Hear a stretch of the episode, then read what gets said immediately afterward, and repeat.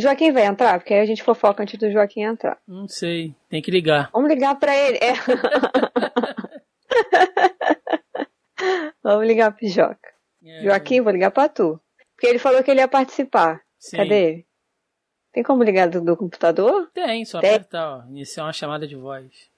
Tu, tu chamou aí? Não. Liguei aqui. Apertei aqui no computador. Ó, Tá, Tá ouvindo? Tá, tá chamando aqui. Dá pra ligar no grupo, não dá? Dá, Dá. ué. Deixa eu ligar no grupo. Não, vou ligar pro Léo, Ó, não. ó, Tadinho. apareceu, apareceu, apareceu, apareceu. Batata isso, mano. Cara, muito bom isso.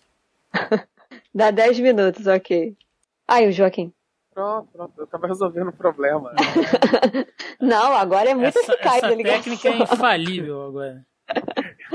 Você não pode me ignorar, né? Se eu ligar Não. pra você. No máximo você vai ver que eu tô te ligando. É, Mas que você não é. atenda, você vai ver que eu tô te ligando.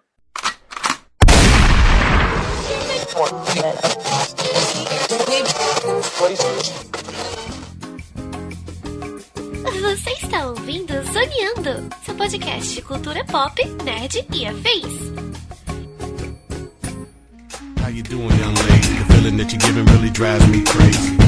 You don't have a player the choke. I was at a loss for words first time that we spoke. Be looking for a girl that'll treat E começa mais um Zoneando Podcast, o seu podcast sobre cultura pop nerd e afins, meus amigos. E aqui, host neste programa aquele que lembra muito melhor de filmes que assistiu há mais de uma década do que aqueles que ainda viu no início desse ano. Estou eu, Thiago Almeida. Juntamente comigo, ela que mais um ano não conseguiu emplacar a pauta de filmes de Natal, Melissa Andrade. Eu já desisti. Não só eu não consegui emplacar os filmes de Natal, como a gente cagou em letras garrafais e neon pros 60 anos de 007. Não, mas ainda, ainda vai ter. Vai ter, calma. Perdemos o timing, Thiago Almeida. Não. Perdemos o timing. Da última vez que Entendeu? você meteu essa, a gente ficou sem um filme do Doutor Estranho.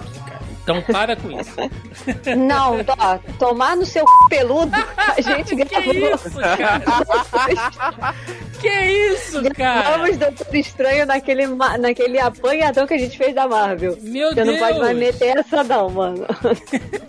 Gratuito. Não estava esperando por essa. Jamais. E fechando a mesa de hoje, ele que veio pelo menos no último programa do ano pra garantir a cesta da firma, Joaquim Ramos. Só porque a gente ligou pra ele, né? É. É isso, né? Eu tô. eh, Minha coluna começou a doer muito quando eu comecei a ler a lista desses filmes. Como diabos esses filmes já têm idade pra em todos esses países? Pois é. Eles foram semana pa... Homem-Aranha estreou ano passado! Como é que tá? Como é que tá a lista de 20 anos? Eu era um garoto! Um menino! Pois é, meus amigos, estamos aqui reunidos esta semana para fazer o nosso já consagrado e clássico programa de filmes que fizeram 20 anos. E dessa vez vamos falar dos clássicos ou nem tão clássicos do cinema do ano de 2002. E olha, eu vou falar para vocês que tem muita coisa aqui pra gente citar. É sobre isso que vamos falar no programa de hoje. Portanto, sem mais delongas e vamos ao cast. Whatever you are, I'm all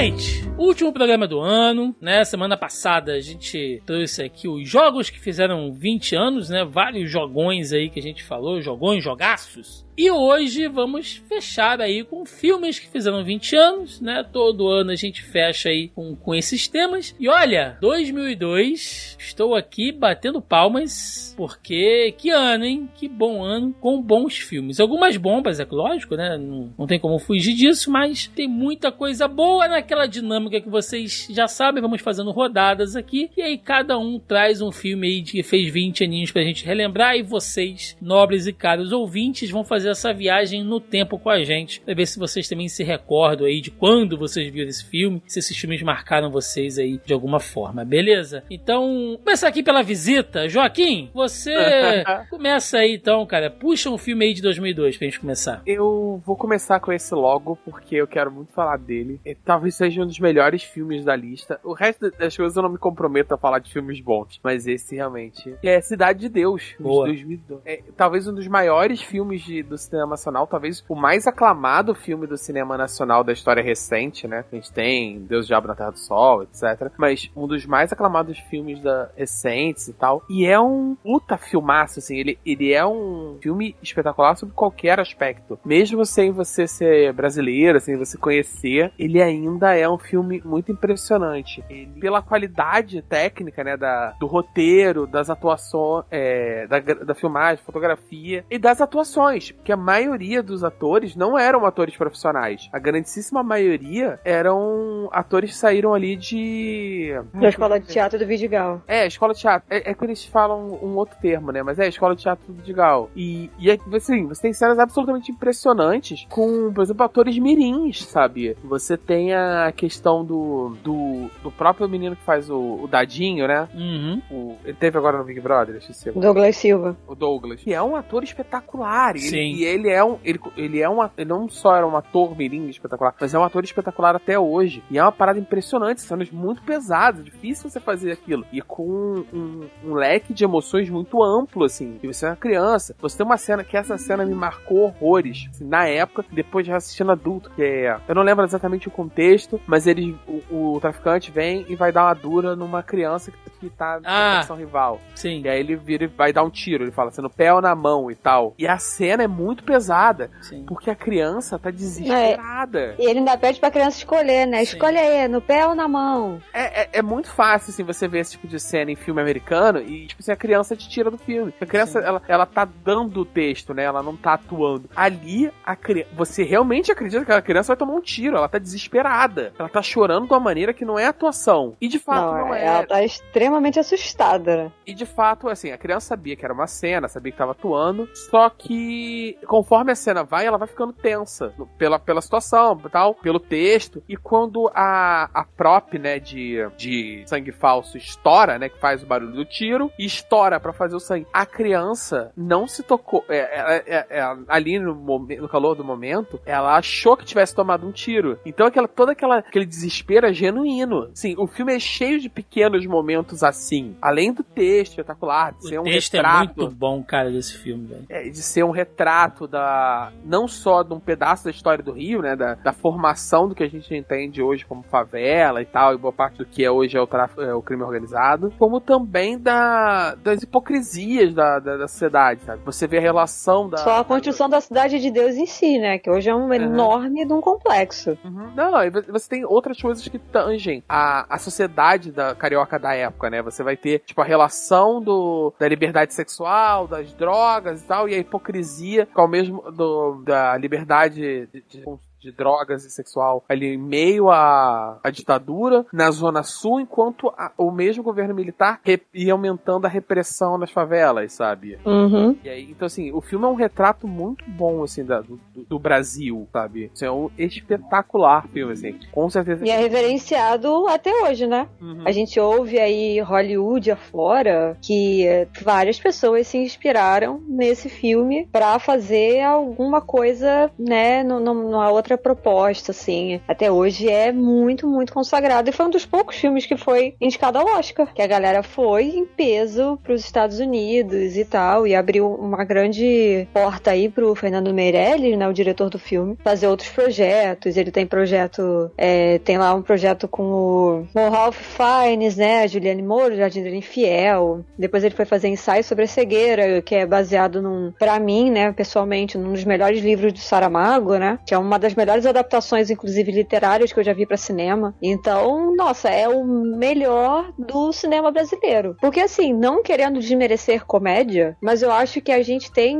um, A gente tem sim cinema muito bom fora Globo Filmes, saca? E Cidade de Deus é isso. E a gente quase não tem mais esse tipo de filme hoje em dia sendo produzido. É muito difícil. É muito difícil. Porque você acaba exportando. Exportando não, né? Mas produzindo, sei lá, de pernas pra lá, um, dois, três, quatro, cinco, seis, sete. O candidato mentiroso, saca? É, fiquei rica, tô rica. Que são umas coisas que é basicamente um programa da Globo que foi passado pro cinema. Uhum. Mas a gente não tem uma outra produção. E assim, gente, vocês estão ouvindo, vocês gostam desses filmes, eu não tô falando ruim dos filmes. Eu tô falando que apenas foca-se num estilo e num gênero muito específico, porque é uma coisa que dá bilheteria que você sabe que vai atrair o público.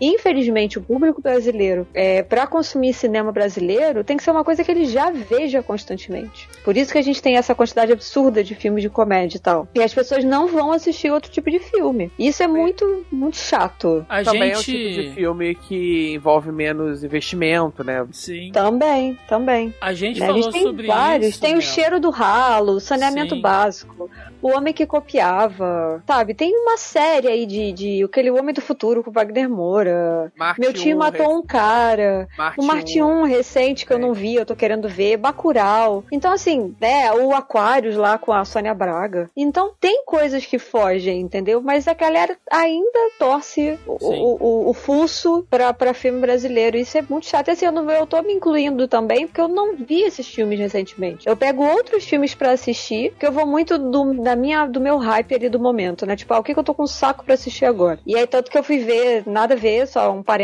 aqui, mas eu fui ver o tal do Trem Bala ontem. Foi ontem? Acho que foi. Eu fui ver aquele filme Trem Bala, né? Do, do Brad Pitt. Meu Deus, que filme horroroso. Não vi. Que filme horroroso. Puta que pariu, que filme horroroso. Aí eu fui ver, eu comecei a cochilar no meio do filme. O filme é de ação. Você tá cochilando no filme de ação, tem alguma coisa muito errada, né? Porque eu nem com sono eu tava, porque eram oito da noite. Então, assim, aí eu. Eu poderia ter visto Bacurau, aberto lá a porra do negócio da Globoplay, ah, vou ver Bacurau, vou ver Aquários. Mas não, sabe, é uma coisa do, do- da cultura também, né? A gente tá tão acostumado a consumir coisas de fora que você não condiciona seu, seu cérebro, seus gostos pra você, não, agora eu vou ver isso aqui. É Não verdade. consigo, eu simplesmente, É saca? Isso, é- isso realmente é uma falha e eu tenho total noção dessa falha. Tipo, ah, eu vou ver isso aqui que é um produto nacional. Eu não consigo. É, eu acho que deve acontecer isso com uma galera também. Sim, sim. É legal, Joca, que você citou exatamente uma, uma cena que eu falei dela ontem, né? Porque, deixando o programa bem, bem datado, ontem foi a final da Copa do Mundo, né? E aí, os meninos aqui estavam. Viva a Argentina! Os meninos aqui estavam me perguntando: e aí, cara, vai torcer pra, pra, pra França ou pra Argentina? Eu falei: porra, eu tô igual o moleque do, do Cidade de Deus, cara. Tiro na mão ou no pé, né? porra, não sei, cara, qual é o melhor. Mas dito isso, Cidade de Deus ela abre o que seria se o mais próximo de produções blockbusters, né? Ah, desses filmes de, de crime, de favela. Um ano depois a gente tem o Carandiru, né? É, Nossa, Carandiru é. A gente tem uma leva nessa época de filmes Sim, brasileiros. alguns anos mais tarde o próprio Tropa de Elite. Então ela abre portas aí pra muitas coisas, cara. E filmes de favela, né? Enfim, assim, como o Joca falou, não é só necessariamente sobre o crime, mostrar ali a, a coisa da, da- do cenário urbano caótico do carioca, não. Tem muita coisa de história, né? Acho que Cidade de Deus explora bastante isso. E outros morros, caras, outras comunidades que são igualmente importantes historicamente aqui no Brasil. Acho que a gente poderia fazer sobre isso também, né? O próprio Morro da Providência ali no centro, acho que é, se eu não me engano, é a favela mais antiga do Brasil, cara que começou ali o- um boom de, de, de gente indo morar pra lá depois daquela reforma urbanística ainda durante a gestão do nosso não tão querido Pereira Passos, né, Pra muita gente. Então é muita coisa que fica na história aí que pode ser retratada através da formação das- dessas próprias comunidades, né? E acho que Cidade de Deus faz isso muito bem com a fotografia, cara, incrível assim, incrível. Até hoje você vê o filme e você fala, pô, isso aqui tava Aí o povo, quando vai falar de Cidade de Deus, só lembra da história da banana, né? É, pois é, tem.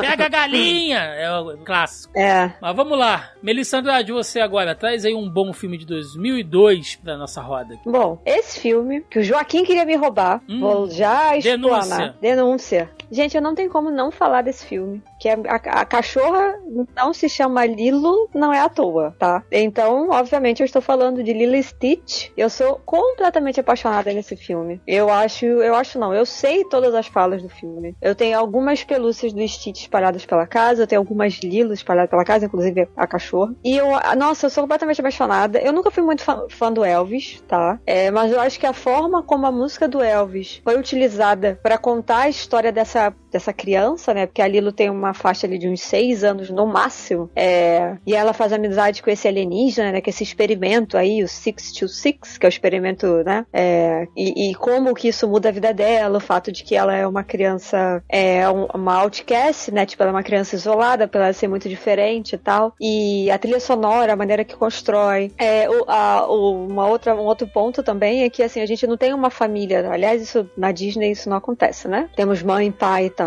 A gente tem a irmã, né? A gente descobre que os pais da Lilo morreram em um acidente de carro e é a irmã que toma conta dela. É, a irmã deve ter ali no máximo seus 19, 20 anos, né? Não tem. Não é muito também adulta e tal, também tá saindo da adolescência, tá sendo obrigada a cuidar da irmã. Então, assim, a pessoa fica falando, ah, porque Frozen é a melhor história de duas irmãs e tal. Gente, vocês já viram Lilo Stitch? Saca? E, e eu acho maravilhoso, né, tem algumas construções do Lily, porque Frozen, ele ele, ele eu não gosto de Frozen, então tudo bem, mas é, ele, ele força muito umas situações, ele tem os diálogos muito, é, é, as emoções precisam ser é, ditas em voz alta, etc. É muito scriptado. É, enquanto Lilo e Stitch, assim, olha, olha a emoção que ela está sentindo aqui e tal. Isso, é- isso é uma falha de roteiro, sabe? Se você não consegue que o, que o público perceba alguma coisa de maneira sutil, seu roteiro não é muito bom. É, Exatamente. e enquanto em Lilo e Stitch, você tem a questão da. Nunca é dito a questão da.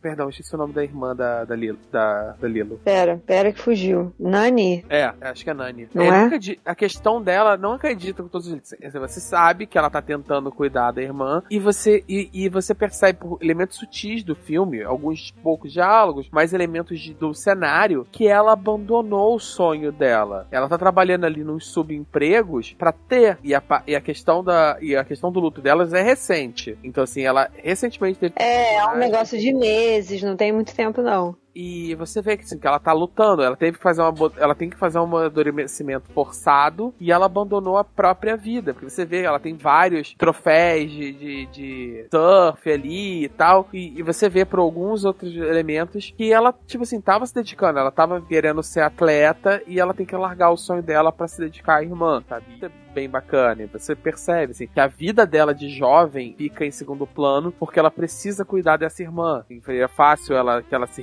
ressentisse dessa obrigação, e muito pelo Não, contrário. é que, gente, e o diálogo? Essa criança, nossa, né? Leave me alone to die. Nossa, eu amo essa criança, né? Que ela tá com um pote de pepino, ela fala, o que que é isso? Ela, my friends needs to be punished. Os amigos precisam ser punidos. É, é muito fora da curva, se você for parar pra pensar, é, voltar em 2002 e pensar nesse tipo de filme dentro da Disney, entendeu? Porque, pô, ela briga, ela tem uma imaginação super fértil, ela fala que ela se atrasou porque ela teve que comprar é, pasta de amendoim, porque ela tem que dar sanduíche pro, pro peixe, porque o peixe controla o tempo e ela só tinha atum em casa, ela não pode dar atum pro peixe, porque o atum é peixe, ela não pode dar peixe pro peixe. Então, assim, tem uma inteligência muito boa, né? E, e, e, assim, as músicas do Elvis ajudam essa construção, né? É, o fato de que eles estão no Havaí, né? Que foi uma das últimas ilhas aí colonizadas do- da, da colônia dos Estados Unidos. Então, assim, nossa, é, é, assim, é excelente, é excelente. É um filme que ele, você não cansa, você não enjoa. Você vê várias e várias vezes, você começa a pegar outras nuances. É, o lance dos mosquitos, o lance de Roswell que eles falam. E o filme é um filme que tem quase, cara, 90% de avaliação no Rotten Tomatoes, entendeu? E é esse, gente, é, é excelente, é excelente. Ele tem quase 8 pontos no MDB e ele tem quase 90% de, de no Rotten Tomatoes. Então, assim, é muito, é muito gostoso. O Stitch e a Lilo são personagens, assim, adoráveis, adoráveis. Inclusive, quando eu fui pra Disney, né, quando eu tava viajando e eu fui pra Disney, né, já que a gente tá falando da Copa, eu fui pra Disney Paris, a único personagem que eu fiquei na fila pra tirar foto foi o Stitch. Eu e as crianças, tudo lá na fila. Falei, foda-se, vou ficar aqui. Fiquei 40 minutos pra fazer foto com o Stitch. Eu tenho as melhores fotos da minha vida. Ele tava com roupinha de Halloween ainda, porque foi, na, foi em outubro. Então ele ainda, tava com uma roupinha de Halloween. Ele tava com um coletinho, assim, todo cheio, coisa de retalho. Coisa mais fofa do mundo. Então, gente, é, é o filme. Eu sou apaixonado por esse filme. Eu sei as falas delas, eu sei tudo. E, de novo, a cachorra é Lilo, não é à toa, né? Porque. E ela é esquisita igual a Lilo. Parece que foi a dedo. O nome era pra ser ela mesmo. Eu acho legal também porque,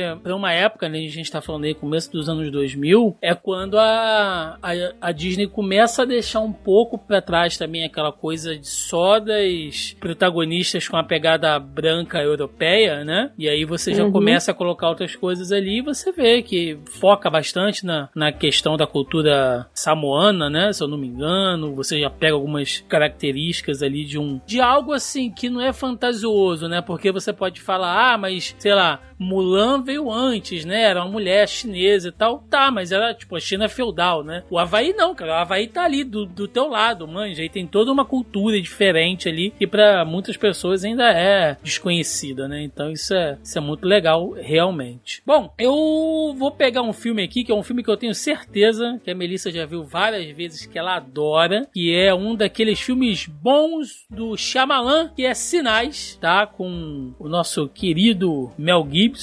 E o Não só Mel Gibson, né? Joaquim Phoenix. Joaquim Phoenix, é. Direção do Shyamalan aí, que é, é um filme, cara. E eu revi ele não tem muito tempo, não. Ele é um bom filme até hoje. Ele é aquela coisa do... Daquele terror, mas... Não tem aqueles clichês de filme de horror, né? Porque ele Tem poucos jumpscare, né? Ele, É, ele não tá é- sempre não- construindo a tensão. não é da- dessa geração James Wan ainda, Jó, né? Que, que a gente se habituou aí com esses últimos filmes com jumpscare e tal. É, não Mas que não é- houvessem filmes antes com isso, né? Mas que ficou muito forte nisso. Mas tem uma assinatura diferente aqui. Ele é mais um filme de suspense, né? Ele tá sempre construindo a tensão mais Sim. do que um terror. Sim. E com uma coisa que é assim, ah, que até então não era muito explorado, né? Hoje em dia você até tem mais histórias de, de terror e tal. Ah, mas tem Alien, o oitavo passageiro, que é um filme de terror. Ah, não é a Tá, mesma coisa. gente, mas não é a mesma coisa, cacete. Não é. Não é. Né? E outra coisa, é, os sinais foi na mesma leva, na mesma leva entre aspas, tá, gente? É, porque a gente tá falando de filmes de 2002 e o Sexto Sentido é de 99. Mas ele ainda tava surfando naquela onda boa, né? O Shyamalan tava surfando naquela onda boa. E o Thiago me zoou, porque eu já citei, quem é ouvinte antigo aqui do podcast já me ouviu contar a história, de que eu fui no cinema com meu pai pra ver esse filme. O cinema tava lotado, a gente sentou, porque hoje em dia é lugar marcado, naquela época não era mais. E aí a gente sentou lá na fila do gargarejo, que hoje em dia é até um pouco mais afastado da tela, mas antigamente a fila do gargarejo era muito colada à tela e só tinha aquela fila pra gente sentar. Né, os dois juntos, no caso. E eu chorei o filme inteiro. É isso que eu tenho a dizer pra vocês, porque eu tenho fobia de alienígena. Justamente esse alienígena do filme, eu nunca mais consegui assistir esse filme, tá? Só pra vocês ficarem cientes. Nunca mais eu assisti o filme naquela vez no cinema. E depois eu nunca mais eu consegui assistir esse filme, porque eu tenho verdadeiro pavor desse filme. Talvez, quem sabe hoje em dia, se eu tivesse coragem e sentasse pra assistir, como eu já tô mais velha, né? Porque nem sei quantos anos eu tinha em 2002. Tinha que, calma, 2002 eu tinha 17, por aí, dependendo do mês que saiu. É, então, assim, é, é complicado. Mas eu fui ver do cinema, nunca mais eu vi, chorei a vida. Mas eu lembro do filme inteiro. Eu, eu sou tão traumatizada que eu lembro do filme inteiro. Aquela cena final na Inteiro. porta do, do, do alienígena tentando entrar, cara, e as crianças dentro, aquele é agoniante, velho. Aquilo ali é, é o. Nossa. É o, é A o cena- a Shyamalan do a fazendo um cena do bagulho milharal- bom, cara. O A milharal. cena do milharal é bate- desesperadora. A, A cena, cena que do eles prendem o bicho no. Nossa, do aniversário, Sim. Deus me livre. A cena que eles prendem o bicho no quarto e ele vem com uma faca e sai a mão por baixo da porta. Eu tô toda arrepiada só de pensar. Eu Gente, eu lembro do filme inteiro. Inteiro. Eu odeio esse filme, não porque o filme é ruim, mas porque ele me causou um trauma tão grande que eu simplesmente não consigo esquecer. E eu chorava, eu chorava. Sabe o que é chorar? De soluçar. Eu chorava tanto que meu pai virou pra mim e falou assim: vamos embora. Você tá passando mal, tá? Eu, eu quero ver o final do filme. Que a minha curiosidade é um cu. Eu fiquei até o final, eu vi até o final do filme, pra virar e falar assim: eu nunca mais vou ver esse filme de novo. Eu nunca mais vou ver esse filme de novo. É um filme muito bom, é um filme muito bom. Sim. Como o Thiago falou, porque ele constrói a tensão o tempo inteiro. Que isso era uma parada que o Shyamalan, eu acho que ele perdeu. Ele não consegue mais fazer isso. Pelo menos os últimos filmes que eu assisti dele, não sei se vocês concordam, mas ele não tem mais cons- conseguido construir esse clima de tensão que ele construiu na Vila, que ele construiu em Sinais, que ele construiu em Sexto Sentido. Ele meio que perdeu essa mão, entendeu? Ele não consegue mais fazer isso. É, e é, é um filme que ele brinca muito com aquela coisa do redneck norte-americano, né? E aí você vê Sim. que ele- eles estão. Porque não tinha internet, né? Não tinha nada disso, assim. Então você vê que os caras estão fazendo as coisas ali. Tem uma hora que eles meio que vão pesquisar, né? Que o personagem do Joaquim Phoenix vai meio que pesquisar o que ele pode fazer pra se prevenir contra os, contra os alienígenas. E aí vai faz o chapéu de alumínio, né? Que isso vira meme depois, é usado até hoje. Aquela cena dele com as crianças na sala, todo mundo de chapéu de alumínio.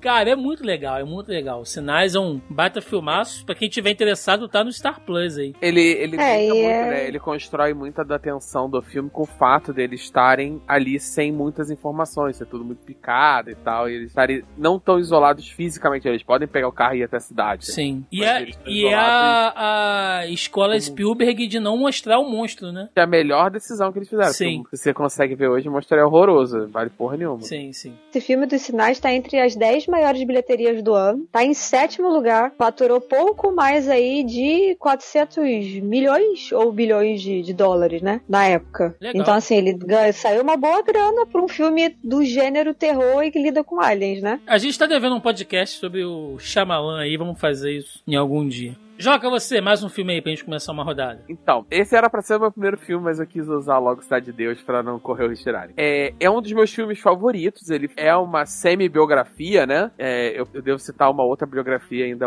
nesse programa, mas ele é uma semi-biografia, ele é inspirado no- na- nos fatos da vida desse personagem, e apesar de não ser literal, né? É mais uma fantasia em torno da parada, que é Eighty Mile, é, Rua das Ilusões, se não me engano em português, que conta uma versão fantasiosa tal de um- desse personagem baseado na, na história de vida do Eminem. Lose yourself in the music and the bomb.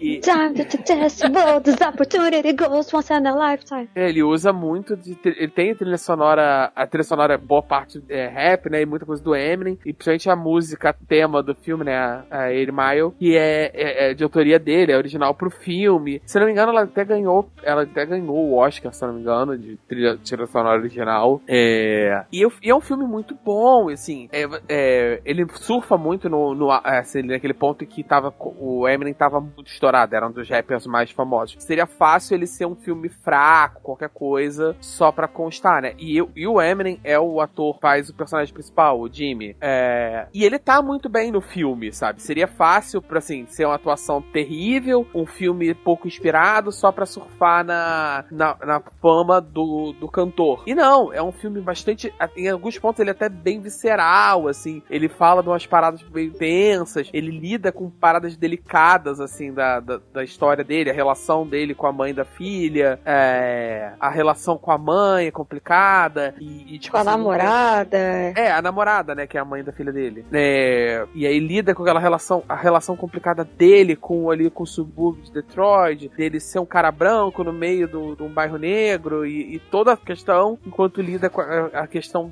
econômica ali da, da decadência de Detroit. Tem toda uma parada, assim, é- é- não é só um... O filme é efetivamente um bom filme, assim, e incrivelmente o Eminem tá muito bem de atuação no filme. Ele não é o melhor ator do filme, assim, você... É, é fácil, assim, perceber que quando ele contracena com... Esqueci agora o nome da, da atriz que faz a namorada dele. A Brittany Murphy. É, a Brittany Murphy. A Brittany Murphy acaba sa- sobressaindo muito a ele quando, ela, quando eles estão em cena juntos e tal. Mas, ainda assim, assim, ele tá muito bem pro filme. Particularmente as cenas de batalha de rap são muito bem filmadas. Temos Anthony Mack também, né? Aham. Tem um bom elenco no filme, sabe? Concorreu ao Oscar. É, eu lembro, porque assim, eu vi esse filme uma vez, tá? E foi na Globo, na sessão da tarde.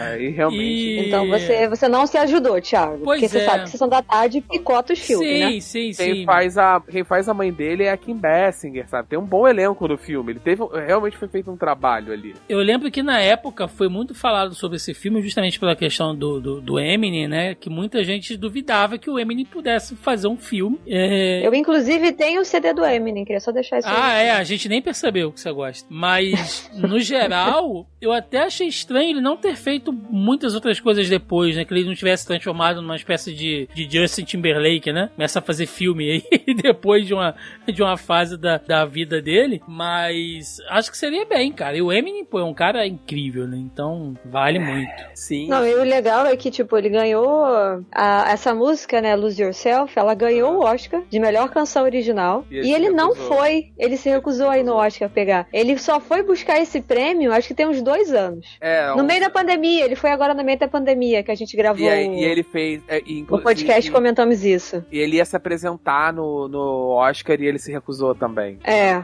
ele não foi. Aí, Depois, inclusive, acho que ele se apresentou com o Elton John, se eu não me engano, né? Eles cantaram e tal. Mas assim, Inclusive- tem, fica essas curiosidades aí. Que, inclusive, eles são amigos pessoais, bem próximos. Sim, sim. Que o Elton John, inclusive, é uma das pessoas. né, Principalmente na época, assim, do, do auge da carreira do Eminem, ele sempre foi alvo de muitas polêmicas. Porque ele é uma pessoa muito complicada. Né? Por que será, né?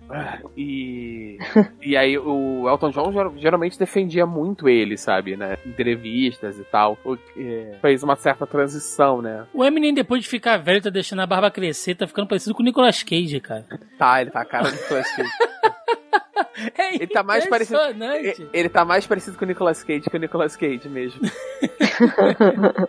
ele já pode fazer o irmão do Nicolas Cage, né? Porque eu acho que ele não tem idade, eu acho que. Nossa. Pra fazer filho, né? Porque eles, a idade deles é bem próxima, eu acho até. Não, o Nicolas Cage é mais velho. Olha aí, colhei aí no chat, ó. Você olha e você acha que é o Nicolas Cage, cara, mas é o Eminem.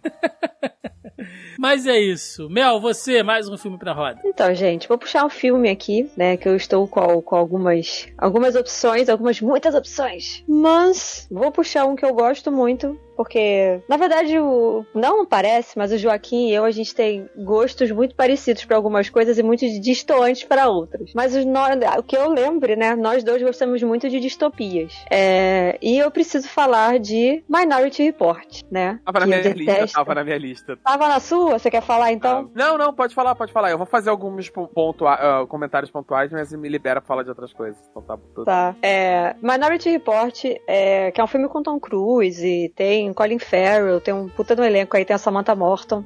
É, eu gosto muito desse filme. E tem outros filmes também que são baseados nos, nos contos do Philip K. Dick, que é o mesmo cara que escreveu. Qual é o título do livro do Blade Runner, Joca, que eu esqueci agora? É Ovelhas o quê? É, não, é, ele escreveu é, é, Android sonha com ovelhas elétricas. E Isso. Esse, e esse conto é, é do livro Minority Report e outros contos. Isso, esse livro eu tenho, é, mas o do Blade, é porque ele também, gente, o Blade Runner também é baseado num conto desse cara, né? Que é esse título aí que o, que o Joca falou das ovelhas elétricas e tal. E tem outros 20 mil filmes com, é, baseados em contos do Philip K. Dick. É, inclusive a, a série da Amazon Prime do Homem no Castelo Alto, né? The Man in High Castle, que conta daquela coisa do e se, né? E se a Alemanha e o Japão tivessem se juntado e ganhado a Segunda Guerra, né? Também é baseado no conto dele. Então, Não, assim, É, é- baseado no Grasshopper Lays Hat.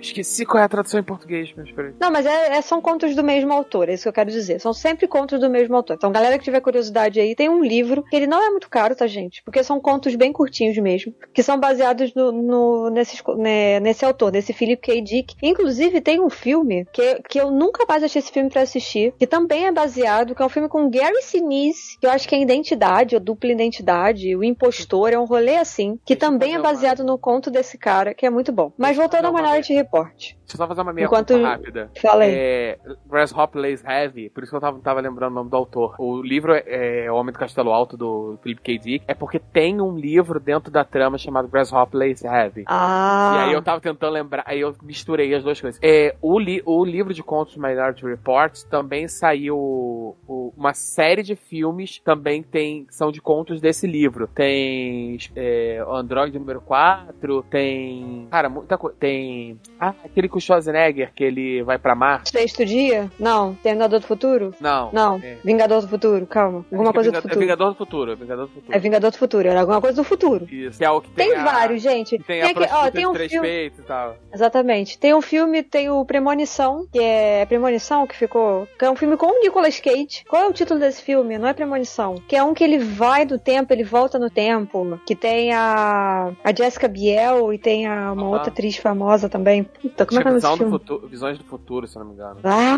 pera. Enfim, gente, o que, que é Minority Report? O Vocês provavelmente já devem porra. ter visto. Hã? O vidente. Em inglês é Ovidente, Nossa, isso. eu tô, eu tô viajando. Em inglês, inclusive, é Next. Não tem nem nada de. Isso, Next. É, tem nada a ver com nada. Mas esse filme também é muito bom, esse O Vidente. Enfim, todos os filmes baseados no conto desse maluco vocês podem assistir, porque é ficção científica no talo, distopia no talo, é muito bom. Minority Report, pra quem nunca viu, é o Tom Cruise, ele trabalha como se ele fosse um detetive, um policial. Ele tem um trauma ali que ele perdeu a família, né? Ele perdeu o filho. É, e eles chegaram num ponto, a tecnologia avançou tanto, que eles têm os precogs lá, né? Que são três é, entidades, são três pessoas, que conseguem prever as ações antes que elas aconteçam, né? Conseguem prever os crimes antes que elas aconteçam. E ele trabalha nesse, nesse núcleo da polícia, vamos colocar assim, né? De uma maneira mais simplista. Ele trabalha nesse núcleo da polícia é, e tem os crimes que vão acontecer e eles acabam prendendo as pessoas antes. As pessoas, tipo, as pessoas meio que premeditaram, digamos assim, né? Premeditaram o crime e eles vão lá e prendem a pessoa antes que as pessoas consigam, de fato, cometer o crime. E aí levanta-se uma série de questões do tipo, ah, e a questão dos direitos humanos, e a questão do tipo da pessoa de repente só pensar e não de fato que ela vá concluir o ato e tal. E as coisas mudam muito quando é, aparece uma visão com ele de que ele vai cometer um crime. Mas é uma coisa que ele nem faz noção do que tá acontecendo. E aí a trama começa a se desenrolar, que ele quer entender como que ele vai chegar naquele ponto da história pra ele não de fato cometer aquilo ali. Aí ele começa a fazer as investigações, é, vai atrás também do, do fato do, do filho que morreu, enfim. É muito bom o filme. Tem, obviamente, plot twist, porque tudo que envolve o Philip K. Dick, pra quem viu Blade Runner, aquele negócio do replicante, do Decarel não é um replicante, tem todos esses rolês, assim, né? Tipo, as coisas meio dúbias, meio não tão óbvias, assim. E, nossa, é um filme excelente, é um filme que envelheceu muito bem, envelheceu muito bem. É, eu acho que a gente, não dá pra falar isso de todos os filmes, né? Tem filmes que a gente gosta e a gente sabe que envelheceu mal, mas esse filme é um dos poucos, assim, que você olha, você consegue ainda, acho que por ser ficção científica, uma parada do futuro, assim, de um futuro, né? Um futuro, é, você maioria- consegue ter essa, essa é, distância aí. Esse distanciamento. A maioria Exatamente. Dos, a maioria dos filmes baseados em contos do Philip K. Dick são bastante questionáveis. Ou adaptações muito ruins, ou filmes mal executados. Você tem, tem filmes que eu adoro, mas são terríveis. Pô, tá aí, ó, o Vingador do Futuro com Colin Farrell. Excelente filme, né, cara? Você- Não, esse, esse remake a gente não precisava. Não, e o, o filme do, do Schwarzenegger não tem absolutamente nada a ver. E ainda é melhor do que o do Colin Farrell. Não, não, assim, Sim. É, é um filme, é um filme de ação oitentista, meia boca, muito é, legal? É. É um filme Sessão da Tarde pra caramba? É. Só que ele não tem absolutamente nada a ver com o conto original, que é uma outra discussão e tal. É, Minority Report, por exemplo, ele, ele, ele se aprofunda em alguns elementos, que é um conto, né? Ele tem poucas páginas, ele tem 30, 40 páginas, se não me engano. Ele não vai tão a fundo na, na questão política dali daquele mundo e tal. Ele tá mais... Eu só queria falar que, por um acaso, esse outro filme do que eu falei com o Gary Sinise, que também é baseado no conto do Philip K. Dick, também é de 2002. É O Impostor, tá? Só pra falar, assim, que os dois... Então, assim, eu acredito que esse com o Gary Sinise vocês não assistiram. E não tem só o, o Gary Sinise. Ele tem a Medley Stone, ainda tem o Vincent D'Onofrio, que é o cara que faz o Rei do Crime. Então, se vocês tiverem curiosidade de catar, procurem, porque é muito bom, muito bom. Ele tá tentando, só, só vou ler o- a sinopse rapidinho, que o personagem do Gary Sinise, ele é um cientista militar e ele tá tentando provar que ele é ele de verdade, que ele não foi substituído por um robô. Então é basicamente isso o filme, entendeu? Ele tentando juntar provas pra provar que ele é ele não é um clone. É muito bom o filme, gente. Só, só procurem. É Impostor o nome do filme. E é de 2002 também. O bom desse filme como um todo é que ele traz uma discussão, gente, é- é ética, né, e moral ali em relação a, a leis e o vigiar e punir, né, puxando Foucault. Sim. É válido até hoje, né? Vem aquela Sim. coisa de que não, se você já soubesse que o cara faria aquilo, você poderia prender ele, executar, não sei o quê. Gente, mas isso é uma discussão moral, né? Enquanto a- aquela pessoa só pensar em cometer um crime, né? Ainda não, não, não, não existe crime de pensamento. Então você pode pensar as coisas mais escabrosas, né? Mas se você não colocar aquilo ali em prática, a todo- Exatamente. você ainda é inocente. Então, sabe, mexe, mexe muito com isso, né? Toda discussão moral que traz por trás disso. Porque toda ficção científica é isso, né, gente? É você discutir um tema maior usando como plano de fundo uma história fantasiosa, né? Você não, não precisa necessariamente fazer algo ali focado naquilo, mas a mensagem subliminar ela, ela é bem clara. Ah, minha vez, né? Vou trazer um filme aqui de um cara que eu gosto muito e esse filme é muito bacana. Eu assisti ele algumas vezes. Eu sei que muita gente reclama, fala que não é um dos melhores filmes dele, mas eu gosto, cara. Eu acho bacana, acho que traz uma outra discussão também. Talvez pra gente aqui no Brasil, né? é, não, não faça tanto sentido, mas pro público norte-americano é um tapa na cara isso aqui, né? Porque é, nós temos o SUS, então viva o SUS, mas como nos Estados Unidos você tem um sistema de saúde totalmente diferente, eu vou puxar um ato de coragem do Denzel Washington, que é um filme que eu gosto bastante, que é aquele pai, né, que faz tenta de tudo pra conseguir um transplante de coração pro filho, né? E quando o moleque já tá ali, já no final da fila, em estado já, tipo, que não aguenta mais, ele, ele forja, né? Uma espécie de invasão ali dentro de um hospital, enfim. Enfim, pra chamar a atenção da mídia e... Bom, se vocês já assistiram o filme, vocês sabem como é que termina. Se você não assistiu ainda, é um filmaço. Vale É muito baseado a na história pena. real. É, baseado numa história real, tá na HBO Max, então vocês podem correr atrás aí, é um baita filmaço, eu gosto bastante. E é o Denzel Washington, porra, sendo o Denzel Washington na veia ali, né, cara? Toda a carga dramática que ele consegue dar, de que ele tá puto chorando, e ele tá rindo quando tá triste, é...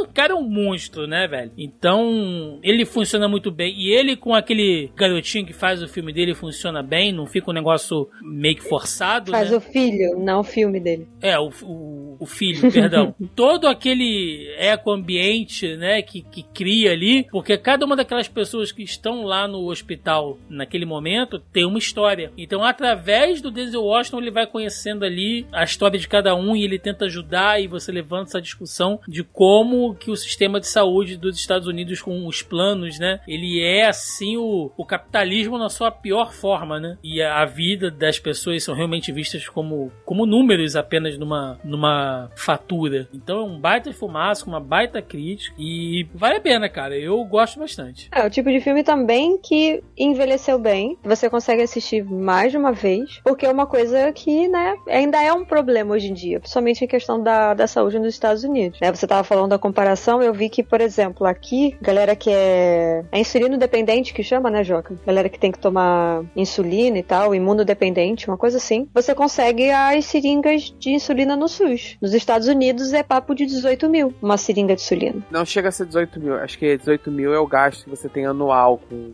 a, palavra tipo assim, de uns 600 dólares cada dose. É, mas eu, tipo assim, eu tive que chamar o SAMU pro meu pai outro dia, né? Tem um mês Ah, isso já. esquece, isso esquece lá, esquece. Eu não, não gastamos nada. Quer dizer, gastamos porque a gente paga imposto. Tecnicamente a gente pagou o SAMU, o SAMU está pago, né? Ou pelo menos a gente gosta de pensar assim. Mas lá, cada ida da ambulância na sua casa é mil dólares pra cima. Não, Você- gente, né? Então assim. Você já filme vira. Seja é, aquela coisa que é bizarra de filme americano, que a gente não consegue entender. Porque aqui a mulher tá grávida e eles metem a mulher num táxi. pra Por que ir não pra chama lá. ambulância, cara? É muito caro. Porque não vai gastar. A ambulância. a- Chamou a ambulância, ela ligou a luzinha, é 500 dólares. Ela Mano, é andar- 40k um parto, se eu não me engano. É, são coisas assim, entendeu? É muito Então caro. é. Ou seja, gente, de novo, mais uma vez, a gente já falou várias vezes sobre isso, mas mesmo com todos os altos e baixos, viva o SUS. Que é... E não é só de, de medicamento, não, tá? A gente sempre Gente, fala isso, mas a gente tem a sempre que. Vo... Hã? Não, se a gente vai vou fazer a vírgula rápido. Mesmo que você não queira usar o SUS, nunca vai usar o SUS, você depende dele. Porque se o plano não cobra preços absurdos ou, ou práticas extremamente abusivas, como faz nos Estados Unidos, é porque ele sabe que existe uma- uma opção, por pior que seja de mercado, que é gratuita. Então a pessoa não tem a escolha entre pagar ou morrer. Não, não é só isso que eu ia falar, não. Eu ia falar que o SUS, além disso tudo que o Joca falou, não é só isso. Se a sua água tá potável, se o restaurante está. Você pode comer no restaurante. Vigilância sanitária é SUS. Então, assim, existem outros serviços que englobam o SUS além da, da, da saúde física. Tem outras coisas que também são relacionadas à saúde, como esgoto e vigilância sanitária, que também são atrelados ao SUS,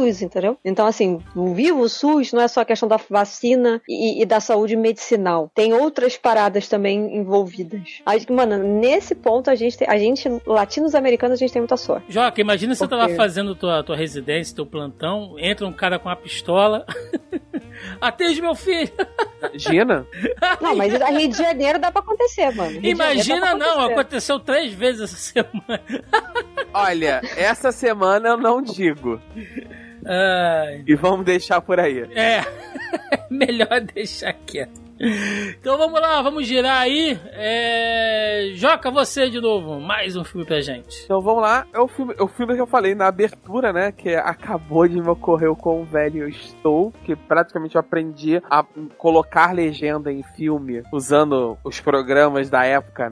Isso, né? Em 2002! Ah, era 2003, 2004, mas na época ali, Jo- eh, Joaquim, adolescente, aprendendo a baixar filme pirata, aprendendo a baixar legenda e colocar no filme sincronizado, deu um trabalho desgraçado. Foi com esse filme aqui. O Homem-Aranha, o primeiro filme do Homem-Aranha, do- com o Sam Raimi, Tobey Maguire e tal. Hoje em dia virou, né, essa, essa fé, é, teve agora o resgate no, nesse filme novo do, da Marvel e tudo. E em boa parte, ele é um dos responsáveis pelo cinema de heróis. Porque assim, a a gente vai ter os X-Men também antes, acho que 2001, se não me engano, né? 2000. 2000, 2000, X-Men de é.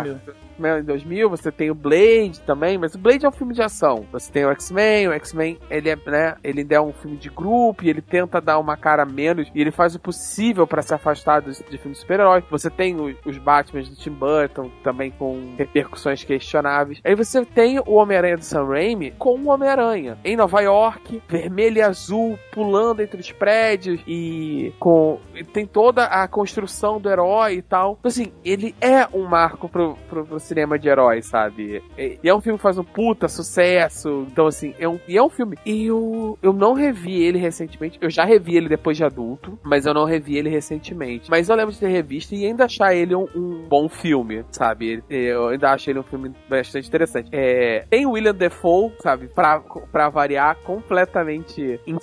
faz- Ensandecido. fazendo o que ele faz melhor, que é um personagem completamente ensandecido. Talvez uma das poucas críticas que eu tenho ao filme seja a representação do Duende Verde, sabe? Eu acho que eles podiam ter ido uma coisa menos Power Ranger. ali, Power Ranger e mais quadrinhos, mas ainda assim não, não, não atrapalha o filme. Você tem a, ali a questão com a Mary Jane também, que foi bem legal e tal. Tem a questão do aquele beijo na chuva, que foi icônico. É, é- é, até hoje, ele sempre aparece em lista de top 10 melhores beijos do cinema, sabe? E todo mundo tenta replicar e, gente, não façam isso. Porque a água entra no nariz. Todo mundo que tenta fazer isso fala que é uma tristeza. Foi horrível fazer aquilo ali. Não, Os próprios atores falaram foi. que foi muito ruim. Na chuva, de cabeça pra baixo, com uma máscara fa- cobrindo metade do rosto. E o cara, cara, Ele- cara quase ele- morreu afogado. É, ele quase morreu afogado, que a água molhava a máscara e ele ficou fudido. Cara, esse filme, Joca, eu lembro, assim, eu sinto o cheiro das páginas da revista Herói que vinha com o Homem-Aranha na capa. E aí teve uma época que você só tinha capas da revista Herói com Cavaleiros do Zodíaco e o filme do Homem-Aranha, cara. Toda capa tinha, ou um ou outro. E eu vi esse filme no cinema e era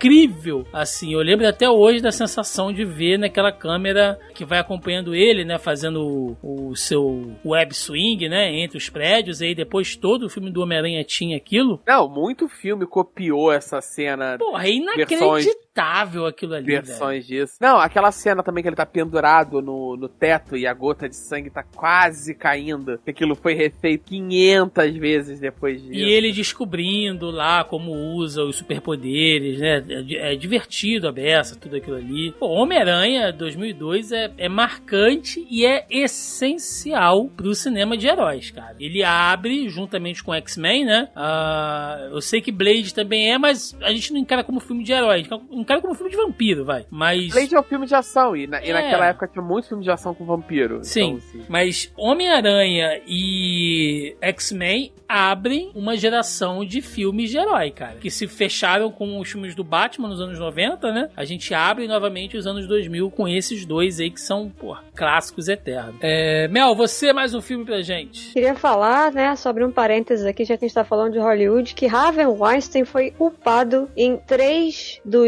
sete processos, por enquanto, que tá concorrendo aí. Ele foi considerado culpado em três deles. Um foi não culpado e eles ainda estão decidindo os outros, então é isso. Cadê nesse filho da puta? Tomara que ele mofe lá. Só queria botar esse parênteses aqui, que a gente já comentou isso em outros podcasts, então notícia ao vivaço. Ao vivaço. Então, e datada também, provavelmente, mas foda-se, porque vocês provavelmente depois vão procurar isso aí pra ver. É.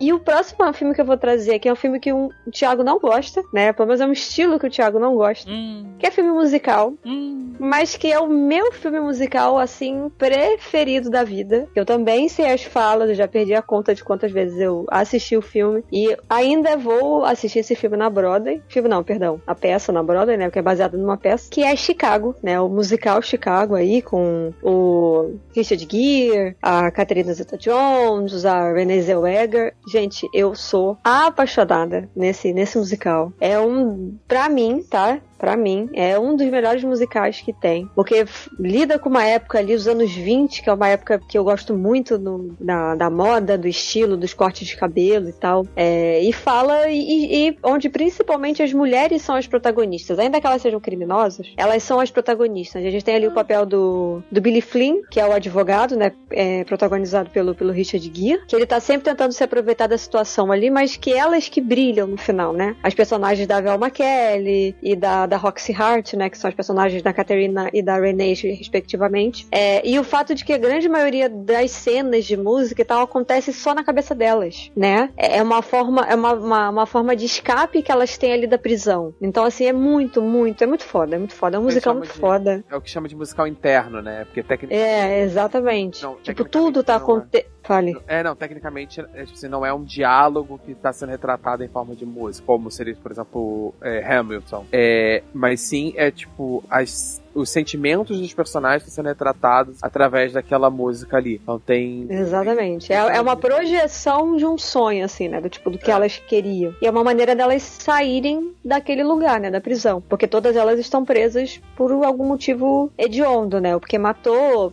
A maioria porque matou, né? Porque matou alguém. É, enfim, esfaqueou geralmente homens, traidores, essa coisa toda. E é muito bom, mano. É muito bom. E a maneira que o filme vai. Né? Tem, isso É, eu, todos- eu acho isso meio problemático, mas. É, mas assim, eu acho Mas faz até- sentido pra época que é retratado, né? Os anos 20, todos eles são crimes passionais. né? É, eu acho que faz sentido. Quer dizer, eu gosto também de, que a maioria delas seja de fato culpada. E também, que, é, assim como elas são as protagonistas, né? O que não era hábito na, na Broadway, na época que a, que a musical foi lançado, nem no cinema, na época que o filme foi lançado, né? Você tem um filme com tantas protagonistas femininas. É, elas também não são as mocinhas fofas. Elas são personagens complexos, pessoas terríveis, Sim. pessoas boas, às vezes pessoas que foram parar Em várias situações- camadas. é, elas são personagens complexos, sabe? Não são personagens dotados apenas de qualidades, etc. Então, isso dá a elas uma humanidade, ainda que no, em atos hediondos. É, E bem interessante é que os, os, as cenas, né? é, as cenas musicais,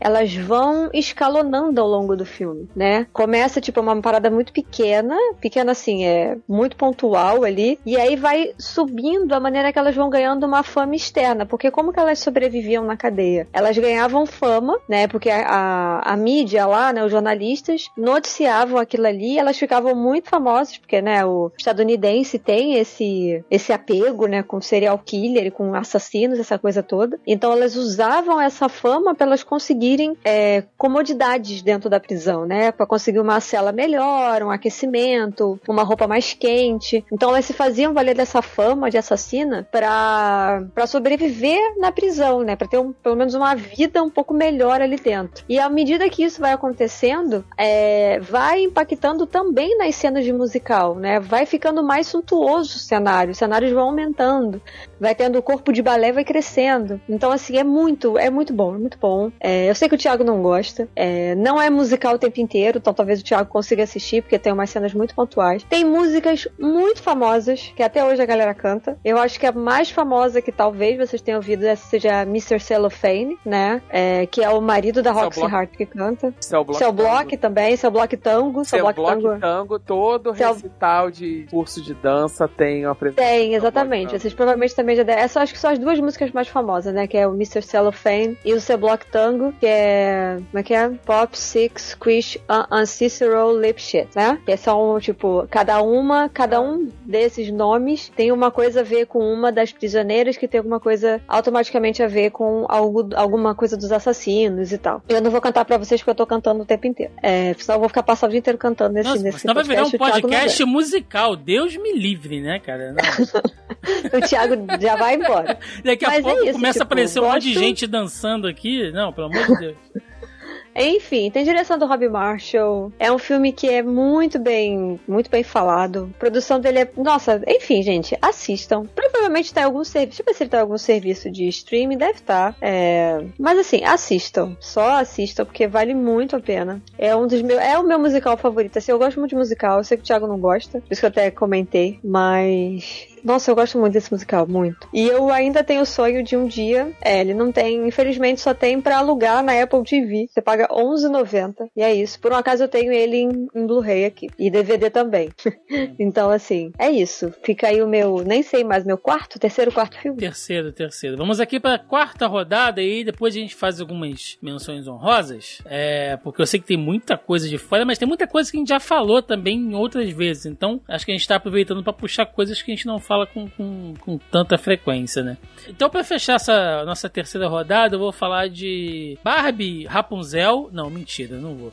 É, eu vou puxar um filme aqui que eu nem gosto dele, mas é porque tem um significado importante pra mim, principalmente agora que a gente tá fazendo aí um ano, né? No dia 11 de dezembro completou um ano do falecimento da nossa, ou pelo menos da minha querida, né, e muito influente no meu hábito de leitura, Anne Rice nos deixou aí 11 de dezembro do ano passado, né, fez um ano agora. Eu simplesmente amo, tenho tudo aqui, coisas que eu consegui inclusive autografado quando ela veio aqui na Bienal do Livro, consegui autografar aqui, são, são meus pequenos tesouros, né, os livros autografados pela Anne Rice aqui em casa. Então já falei em diversas oportunidades aqui o quanto que pra mim ela representa muito, né, como que eu é muito da minha adolescência, pré-adolescência foi lendo os livros dela e me influenciou a gostar um monte de coisas de cultura pop, e história, enfim. E aí tem um filme tenebroso, cara, que é A Rainha dos Condenados. E assim, vamos lá, né? Se você é Eu com certeza não li tanto de Rice quanto você, então eu, eu não tenho esse horror ao filme que a maioria dos fãs Pois é, então, como a adaptação de um livro, ele é tenebroso, porque ah, a Rainha dos Condenados, ele fecha uma, quase que uma trilogia, tá? Apesar de todos os livros fazerem parte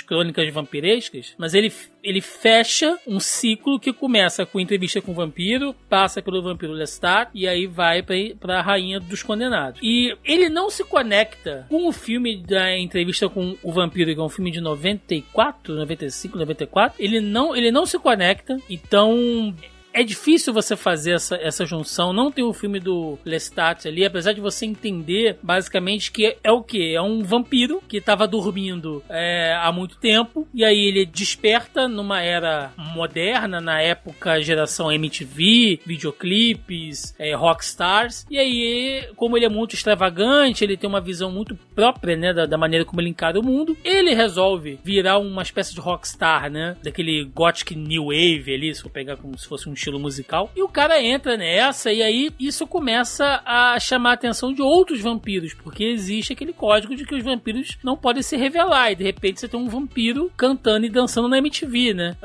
Fazendo show no meio da, da, da, sei lá, da cidade de Nova York. Então a galera vai em cima dele e tal. E nesse rolê todo, ele acaba despertando, né, a, a mãe de todos os, os, os vampiros, que é a Caixa, interpretada é, na época, né, pela Alia, que na época bombava, né, era uma cantora de hip hop norte-americano. Quem já viu E aí morreu num trágico acidente de avião. morreu num trágico acidente de avião meses antes do lançamento do filme. O filme foi uma das últimas coisas que ela fez, né? Ela, ela tava gravando é, clipes pro último disco dela e tinha acabado de fazer as. é, de, de, de filmar, né, pra Rainha dos Condenados. E ela sofre esse acidente de avião. Aí ela tá naquele filme Romeu tem que morrer também. Então foi trágico e o filme ficou muito marcado na época também por ser ali a, a última obra dela, digamos assim, né? Então ele não é um filme difícil de você entender, mas o que que acontece? Ele traz um número de personagens ali, o Marius, é, o próprio Lestat, ah, sabe, diversos vampiros que tem uma participação própria na história, mas ali estão, tipo assim, coadjuvantes. Mas o filme quer que você acredite que o Lestat tem uma ligação com eles, mas não te mostra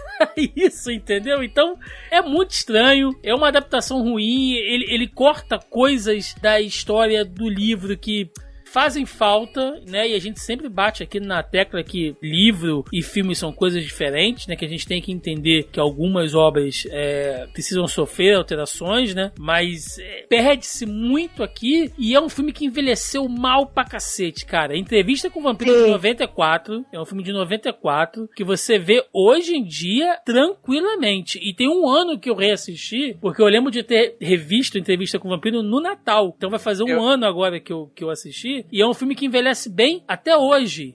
É, Entrevista com o Vampiro é um filme que eu acho que o casting tá todo errado, cara. Sim, eu, mas. acho, ele, eu acho um filme bom, mas assim, o elenco tinha que todo ser trocado de lugar, sabe? E aí, só fazendo um pequeno parênteses aqui, como diz a Mel, é, rolou uma temporada agora da nova série Entrevista com o Vampiro. Ainda não tive a oportunidade de ver, mas quem já viu, cara, falou que tá excelente. Tanto quanto uma história de vampiro, como, como uma adaptação da história da Anne Rice, né? E aí, pelo que eu sei, quem tá fazendo a série é a, a EMC, né? Que é a mesma do Walking Dead. E antes da Anne Rice falecer, eles fizeram um contrato para adaptar todos os, os, os livros das crônicas. Então eu fico muito feliz. É uma pena que ela não esteja viva para assistir isso, mas eu quero muito que a série seja um sucesso. E a próxima série que vai sair é a, a Hora das, das Bruxas, que é dela também, que conta a história ali das bruxas da família May, Mayfair. Baita livraço também, mas eu já tô saindo aqui do nosso tema, né? Mas é isso, cara. É um filme que eu não gosto, mas como pra mim é importante, eu vou citar aqui. E eu não sei se vocês viram. Eu, eu, eu assisti, mas eu não re- reassisti recentemente. É, eu não revi, não. Eu assisti só na época mesmo, porque eu gosto muito de hip hop, eu era muito fã da, da cantora. E aí eu fui assistir. Eu lembro, eu lembro que eu fui assistir por conta disso. Fui assistir. Mas eu tenho vaga lembrança, assim. Eu lembro do cara que faz o personagem protagonista. É o Stuart Townsend, roupa. cara. Stuart Townsend é o Lestat, bicho. Vai se fuder, cara. Eu lembro, eu lembro, eu lembro muito da cena dele despertando, sabe? E, e aquele monólogo em off e tal, Uhum. é, é, da, da parada, assim. E essa coisa do vampiro rockstar, sabe? Que é, pra mim foi. Pra mim era muito novo, né? Quer dizer, hoje em dia já ficou batido, mas quando o livro saiu foi uma parada muito nova. E quando o filme saiu, ele também me pegou meio de surpresa, sabe? Eu não tinha essa, essa imagem. Tinha imagem mais do vampiro clássico, né? É isso. Vamos então pra nossa quarta rodada aqui. É... Joca, começa aí. Eu, como eu falei, mencionei quando eu falei de Eight, Mile, o, o outro filme da minha lista também é uma cinebiografia. Esse, de fato, se presta a ser uma cinebiografia mesmo. Ele não é tão fantasioso assim, ou pelo menos não, não se coloca como tão fantasioso assim. É o filme Frida, com a Salma Hayek, que interpreta a, personagem homônima, a, a pintora, a artista e tal, Frida Kahlo, e, e passa toda a vida dela. É, femi- é um símbolo feminista, e passa todo todo a trajetória de vida conturbada dela, né? Foca-se muito no- nas relações românticas dela e tudo, e como ela lida com isso, a questão do corpo, do, dos constantes traumas, né? Porque ela tem alguns acidentes tal que levam a certas deformações, por assim dizer, no corpo dela, que são, que são passadas para a obra dela, que permeiam a linguagem da obra dela e tal, muito do que ela fala através do, do trabalho. Então, é um filme bastante interessante. A Salma Hayek tem uma atuação muito boa. É um um personagem extremamente significativo da história da, da arte, né? Da história do, latino-americana e tal. É um dos símbolos da, da cultura latino-americana. Eu acho que é um, é um filme muito válido, assim. Nossa, eu amo demais esse filme. Salma assim, Hayek ela levou ficou- 10 anos pra conseguir fazer. E ela ficou Ela tinha os direitos. foda, né? Ela Sim. ficou foda de Frida, cara. Não, é, e é pensar que é uma personagem, personagem não, que é uma figura, que é uma, é uma personalidade, era essa palavra que eu tava procurando. É, e pensar que é uma personalidade que tava muito à frente do seu tempo, né? É, a gente tem fotos da Frida de terno, dali nos anos 30, 40, no México, entendeu? Coisas que você não pensava nisso, né? Então, assim, é, o curioso do. O Joca falou do lance do, do feminismo, é curioso você pensar na figura da, da Frida numa época de repro- reprodutibilidade em massa, sendo que isso era uma coisa que ela ia contra, saca? E aí a gente tem a imagem dela sendo altamente reproduzida, à torta direita em estampa de camisa, em símbolo de não sei o que, e que era uma coisa que ela, enquanto pessoa, ia contra, né? É, ela via a arte como uma coisa única, como uma coisa singular, assim. E aí esse lance da. própria, né? É, é, exatamente, esse lance da massificação da imagem dela, é, eu queria muito, tipo, fazer aqueles exercícios de- do, sei lá, sabe, se ela voltasse à vida, assim, que tipo de reação ela teria é, desse símbolo que ela se tornou, entendeu? Mas o filme, ainda que ele tenha ali uma licença poética, é, ele fala de coisas muito pontuais da vida dela, que era o fato de que ela queria muito engravidar, e aí após o acidente de bonde que ela teve, né, que ela fraturou a coluna em um monte de lugar, que o, o útero dela ficou estilhaçado, ela realmente não poderia ter filhos. É, existe também toda a relação conturbada que ela teve com Diego Rivera, que é o queridíssimo Alfred Molina, né, que faz o filme. Eu sou apaixonada no Alfred Molina. Eu adoro todos os filmes que ele faz. É, para quem não sabe, é o Dr. Octopus, né? Só pra é, contextualizar vocês aí. É, então, assim, é muito bom, cara. Frida é foda. Eu lembro que na época eu tava fazendo faculdade de que eu não lembro, mas eu fiz alguma coisa, algum trabalho da faculdade em cima do México por conta desse filme da Frida.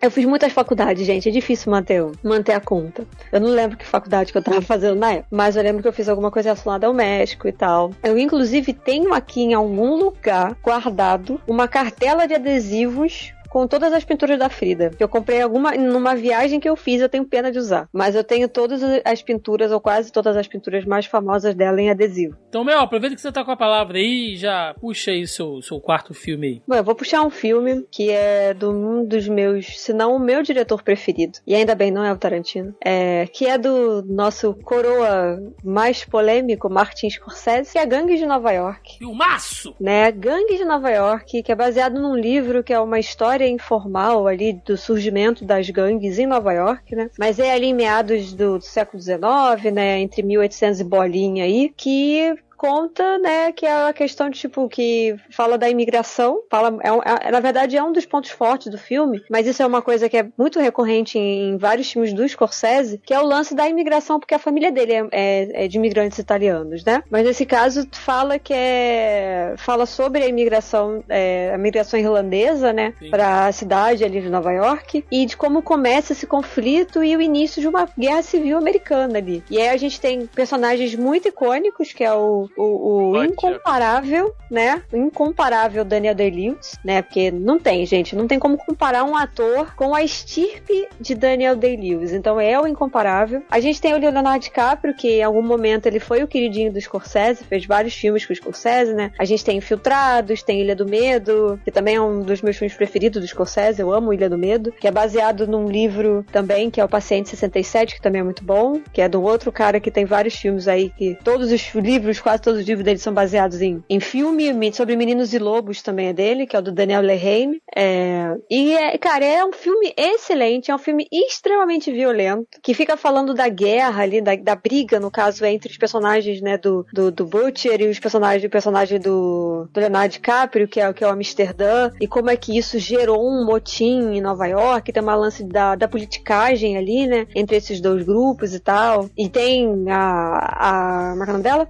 A Cameron Cameron Diaz também, né? No meio ali, o interesse amoroso. Cara, mas é um. Diaz tá mal pra caramba nesse filme. Não, mas ela é o interesse amoroso, né? Mas ela tá ali. Hoje em dia, pra quem não sabe, Cameron Diaz abriu a mão da, da carreira e virou, é, virou da família, né? Cuida da casa, cuida dos filhos, né? Ela de fato abriu mão da, da carreira e de, de atriz em Hollywood. Mas, gente, é um puta do filme. Acho que é um dois, um dois, né? O Martin Scorsese tem uma carreira brilhante, mas é assim, um dos ápices da carreira dele é o Gangue de Nova York. É muito foda. Eu acredito que poucas pessoas assistiram esse filme. Ele não é tão comentado, tão falado quanto Infiltrados, por exemplo, né? Que também é da cartela de trabalhos do diretor. Mas, cara, é um filme que é muito, muito, muito foda. E ele é pesado. Ele é bem pesado, assim, de você assistir. É, seja pela temática. A fotografia do filme é excelente. Excelente. É uma das, uma das melhores coisas do filme é a fotografia. E, nossa, eu não tive oportunidade de reassistir recentemente, mas eu quero. E é muito, muito bom mesmo.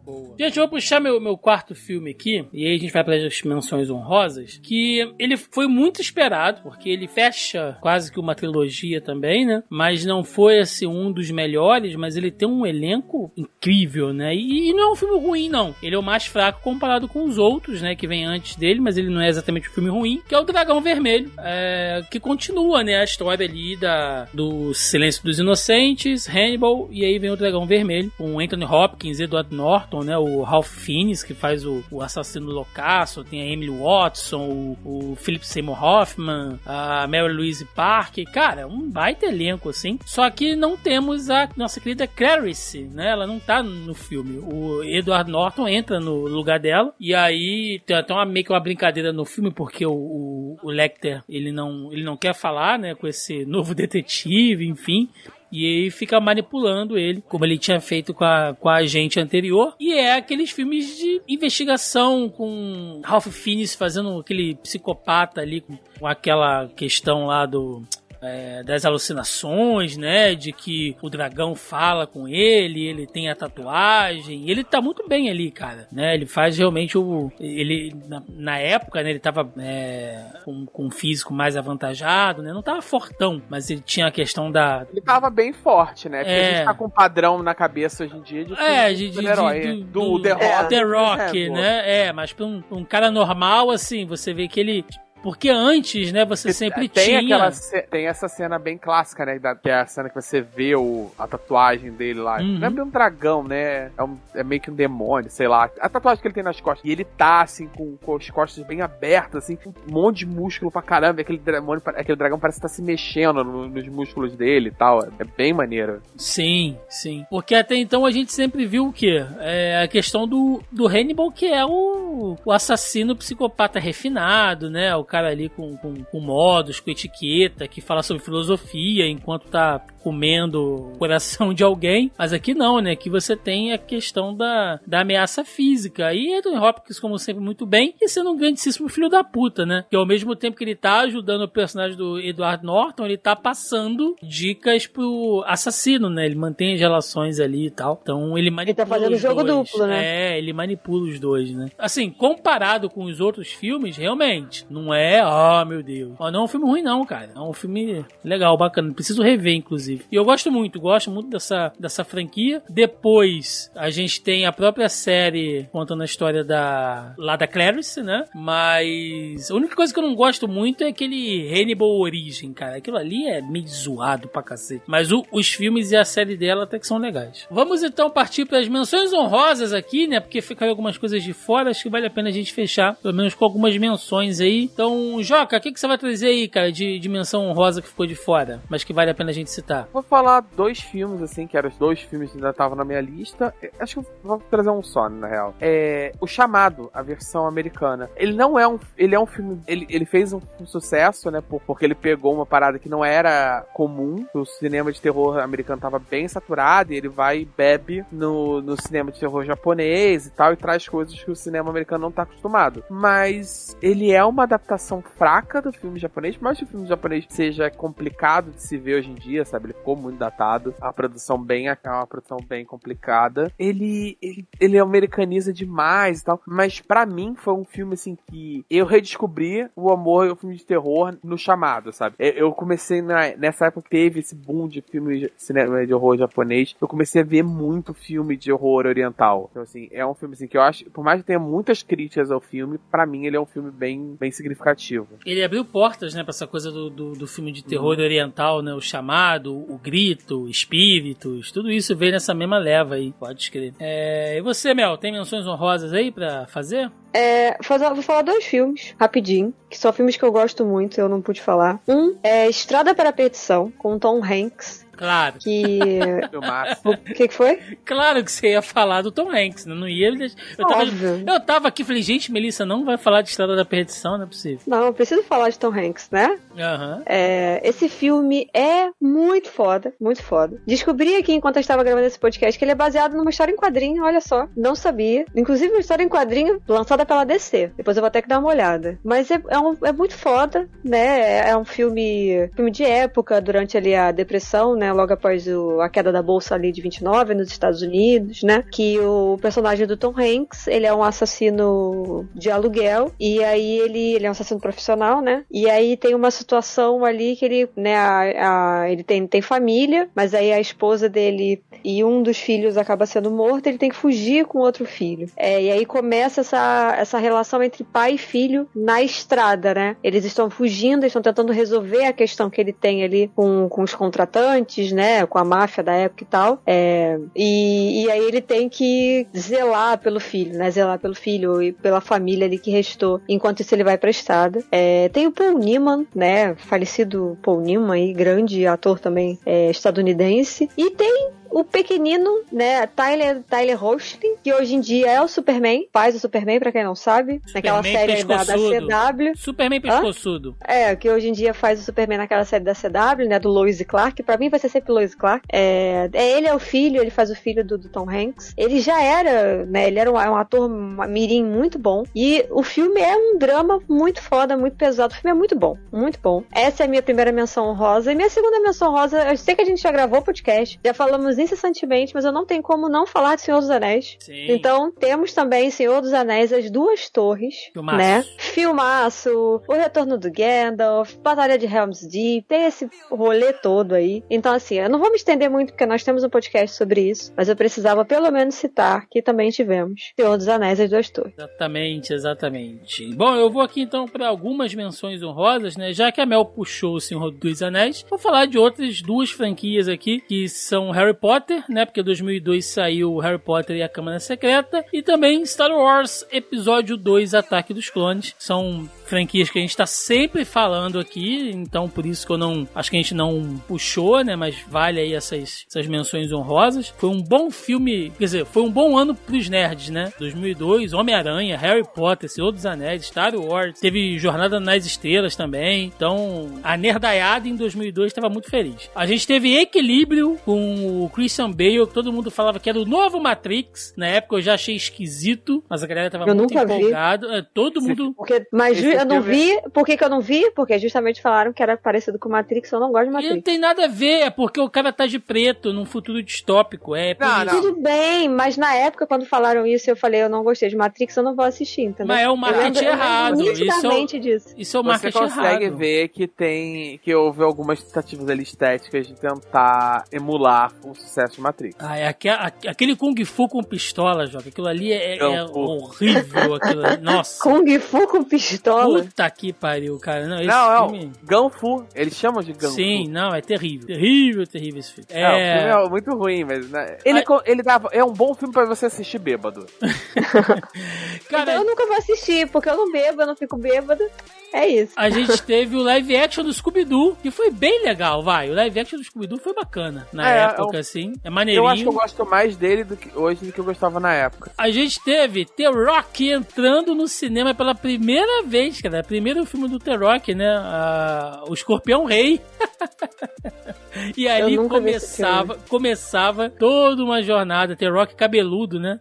Fazendo o calvo cabeludo, porque ele só tinha cabelo da, da, da, da testa pra trás, né? Então, Lembrando que ele ainda era o The Rock, né? Depois de um tempo que ele virou o Dwayne Johnson, mas Isso. nessa época ele ainda era o The Rock. É, bem na transição dele de astro da WWE pra ator. Sim. A gente teve um. Não vou- não vou chamar de um clássico, vai, mas um filme que é bem lembrado nas listas de, de filmes de suspense aí, que é o Quarto do Pânico, que é bacana, interessante, na época foi, foi legal. Judy Foster e a Kristen Stewart aí no primeiro papel dela de destaque em Hollywood. Sim. Tivemos o primeiro filme da franquia Resident Evil com a Mila Jovovich. Já falamos aqui bastante sobre isso, então não vou entrar. Não nessa- vamos, é, pelo amor de Deus, gente. É, porque eu, eu fui a pessoa que reviu os, os filmes todos, né? Mas.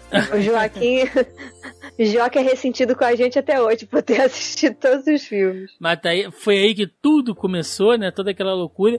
A gente teve, ó, a Melissa que reclamou, que a gente não, não falou nada, então só pra não deixar passar batido. 007, o novo dia pra morrer com Percy Brosnan Ah, ainda. mas Pierce- ninguém quer saber do Pierce Brosnan. Percy Brosnan e Halle Berry Eu fazendo ali gosto, a- pra eu gosto desse filme. Ele é muito doido, mas eu gosto desse filme. Nossa, eu gosto da música só porque é da Madonna. Sim, sim. A música sim. desse filme, o Die Another Day, né? I'm gonna die another day. Que é bem meio disco, meio techno ali. Que era Bem o louca, né, hype. Papi? é, não, é, é bem o, o hype do, do, do gênero musical que tava em alta na, na época. É, pra quem gosta aí de animações, né? Também tivemos o Spirits, né? Filme lá do, lá do cavalinho. É bem bonita essa, essa É. animação, do Corcel. Sim, sim, sim. E filmes de comédia teve uma porrada, né, cara? Mas como eu não gosto muito, mas. É, tem tudo pra ficar com ele, que é, de novo, a Cameron Sim. Dias no auge. Tem Mr. Deeds, tem Casamento Grego, tem tudo que É. Nossa, passou. não, gente, casamento grego é muito bom. Não. Tudo que Casamento passou Grego eu assisti na. Esse eu assisti no cinema. na sessão da tarde Casamento tem, grego cara. é muito bom. O cara que limpa tudo com o limpador de vidro. Tudo ele passa limpador de vidro. Você tá com machucado, limpador de vidro. Amor Você bateu é- com o dedinho do pé na, na- Você passa. Não, gente, é muito gostosinho. Só esse, tá, gente? Não vejam o. Saiu Casamento Grego 2, pelo amor de Deus. Tem esse é o- gostosinho de assistir. o Amor à Segunda Vista, tem a Máfia de Volta ao Divã, tem o, o Austin Powers e o Homem do Membro de Ouro. Tem o A Walk to Remember, como é que é? Um Amor pra Recordar, que é baseado num livro do, do Nicholas Sparks. Que é uma tristeza esse filme. O garoto casa com a garota só pra ela morrer de câncer. Tem aquele filme com Jack Chan, né? O, o Terno de 2 bilhões de dólares, que é filme. Clássico da sessão da Nossa tarde. senhora. E tivemos a Era do Gelo, gente. A Era do Gelo é de 2002 A Era também. do Gelo é muito bom. A Era do Gelo é, muito bom. É... Inclusive passou algum Era do Gelo hoje de tarde na televisão. Olha aí, passa até hoje. Inclusive, eu conheço pessoas que já tiveram crush no Diego. Ô, Mel, você falou da, da Estrada da Perdição, mas teve o. O. Prenda-me se for capaz. Com o Sim, é DiCaprio porque eu o gosto mais do Estrada Ah. pra Perdição. Ah, E como eu bem. já tinha falado do Gangue de Nova York, que já tem o DiCaprio, eu não ia citar de novo. Bateu a cota de DiCaprio e Tom Hanks. Bate, exatamente. Mas é Vamos isso. nos estender. Mas, gente, tem Tom Hanks, eu vou falar sobre. É basicamente isso que vocês têm que saber. Tá certo. Então é isso, gente. Vamos lá, vamos pro encerramento. Vambora. Ladies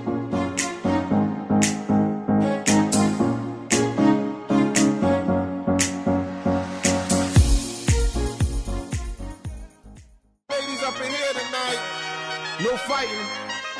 We got the No refugees up fighting. No fighting.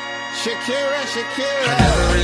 E chegamos ao final de mais um Zoreando Podcast, o último de 2022, com o nosso já famigerado cast de filmes que fizeram 20 anos, dessa vez voltando a 2002 aí, com muita coisa bacana, outras nem tanto, né? Mas que marcaram a gente de alguma maneira. Aquele momento para recados, jabás aí, o que vocês tiverem. Melissa Andrade. É isso, gente. Final de ano. Seguimos aí com as livezinhas na Twitch. Terças, quartas, quintas e sábados a partir das nove. Jogos variados. Eu joguei FIFA esses dias. Foi uma loucura. Foi, foi muito engraçado. Foi muito divertido. Eu joguei FIFA toda vestida de jogadora de futebol. Eu não tô de sacanagem, não. Tem clipe lá no canal. Pode lá assistir. Joguei normal. Joguei... Tentei jogar Copa. Tentei jogar Copa Mundial Feminina. Me fudi porque eu perdi. Porque eu comecei... Eu nu- nunca tinha jogado FIFA. São muitos comandos. Na minha época era só campeonato então, brasileiro. Você só chutava e andava pra frente. Agora você tem o R2, o L2, o RT, não sei o que. Não sei, gente. E aí eu fui subindo ali a dificuldade gradativamente. Foi muito divertido. Então, assim, joguinhos variados com foco narrativa. É, a gente vai ter intensivão agora em janeiro. Eu vou fazer duas semanas seguidas aí de jogando de segunda a sábado, praticamente, porque eu vou entrar de férias. É, quer dizer, pelo menos eu acho que eu vou entrar de férias, mas assim, estou indo pra São Paulo, vou passar um tempo em São Paulo e eu não vou conseguir fazer live, porque obviamente eu não vou levar o, o videogame, não vou levar a Tractana toda. Então vou aproveitar e fazer um intensivão. Vou tentar jogar o Jedi Fallen Order aí, porque vai sair o Survivor, né? Vai sair o jogo novo aí, a galera que tá acompanhando. Mas Melissa, você não gosta de Star Wars? Exatamente, seu pau do cu. Não gosto. Vou tentar jogar o jogo, vamos ver. Porque o jogo é bom, né? O outro jogo parece que vai ser interessante também. A história é boa e eu tô ali pela história. Vamos ver se eu consigo jogar. Mas no mais é isso, gente. Estamos aí nas redes sociais, lançando críticas lá nos stories do, do Instagram, pra quem quiser. E tô na Twitch, segunda, quartas e quintas e sábados a partir das nove da noite. Maravilha, maravilha. Joaquim Ramos, você sobreviveu ao ano, estamos aí. Você também viveu, Joca, dois anos e um? Que a gente tava conversando Porra, isso, que eu 10 vivi. an- Eu vivi, eu vivi um ano só em dezembro. A gente tá em dia 20. Porra. Tá foda, tá? Nossa, Foda. não, esse foi um ano bem atribulado, particularmente. É, os últimos anos têm sido bem atribulados, né? Particularmente pra quem trabalha em hospital. Mas esse ano mistu- se misturou em questões pessoais e foi um ano então bem atribulado pra mim. Acabei que acabou que eu não tenho recadinho, né? Porque eu acabei deixando todos os meus projetos pessoais, é, projetos, né? Externo. Externos acabaram ficando em observação e tal. Se Deus quiser, agora em janeiro eu resolvo alguns dos meus, eu resolvo agora um dos meus problemas e tal. Quem sabe aí a gente, né, gata num outro num projeto de pesquisa aí meio maluco, mas vamos lá. É Bom, isso. maravilha. Bom, gente, recadinhos de sempre, tá? É, não fizemos aqui, porque geralmente programa de lista a gente não faz, mas, né, toda semana, via de regra, nós fazemos o nosso tópico da pré-pauta no nosso do Zoneando Podcast no Facebook. Então, se você está ouvindo esse programa e ainda não faz parte, entra lá, cara. O link tá aí no, no post original, né, do nosso programa aqui no nosso site, no zonae.com.br. Entra aí na postagem do podcast. Logo abaixo ao player tem o link. Ou você vai diretamente no Facebook, digita aí na barra de busca por Zoneando Podcast, que vocês nos encontram também. Né? Lá a gente troca ideia, o pessoal posta jabá, a gente faz o tópico lá da pré-pauta pra galera colocar recadinhos, colocar perguntas, fazer piada, pra gente trazer aqui pro programa e construir a pauta juntamente com vocês. Além disso, estamos aí nas demais redes sociais, estamos no Facebook, claro, estamos no Twitter, estamos no Instagram, sempre postando alguma coisa, alguma notícia, estamos no TikTok, no Zona E Underline Oficial, tá lá, né, de vez em quando postando algum vídeo lá, alguma coisa, e estamos também, é claro, no YouTube, com vídeos semanais de reação, de, de análise de filme, de série, né, e é claro também com as nossas lives da semana, toda quinta-feira, eu, Carol Tibi Martins e Marcelinho Delgado, e convidados, né, esporadicamente, trazendo ali o, o, o rolê, o rodízio, a coletânea das notícias nerds aí do mundinho da cultura pop, toda semana pra vocês. E temos também o nosso canal no Telegram, que eu ainda não consegui dar a devida atenção, a culpa é totalmente minha, mas, né, agora passando essas festas de fim de ano, a gente vai fazer alguma coisa mais integrada lá. Então, tem o QR Code aí também na nossa postagem, você pode entrar, tem o link, é só entrar lá, que vai ser um dos canais diretos para vocês trocarem ideia com a gente aí daqui pra frente, tá bom? Pessoal, é isso. O último programa do ano. Esse ano foi um ano muito complicado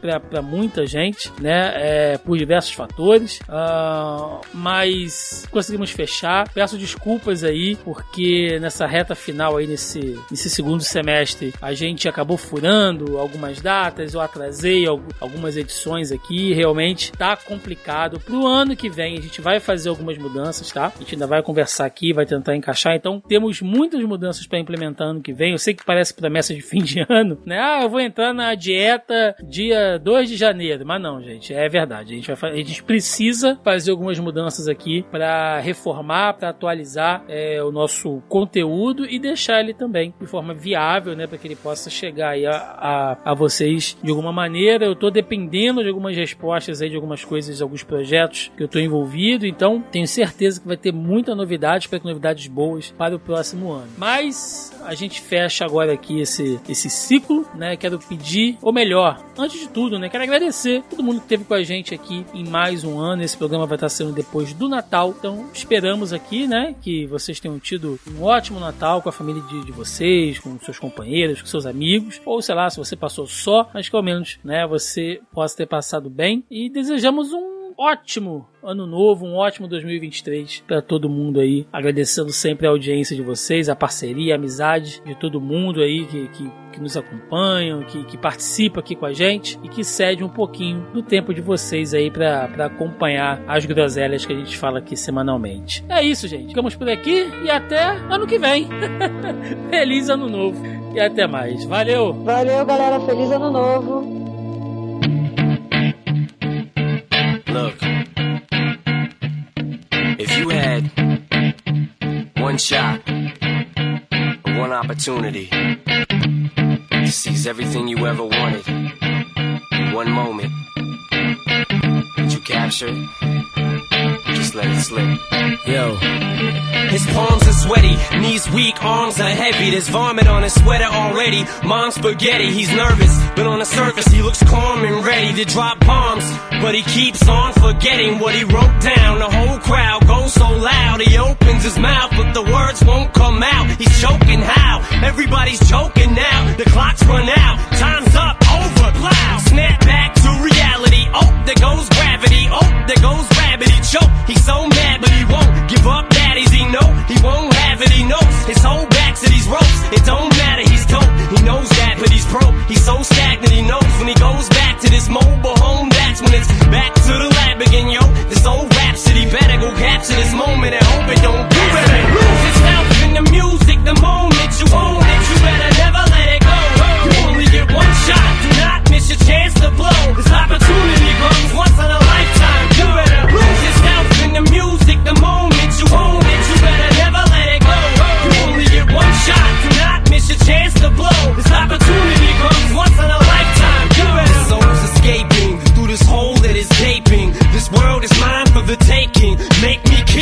we move toward a new world order. A normal life is boring, but superstardom's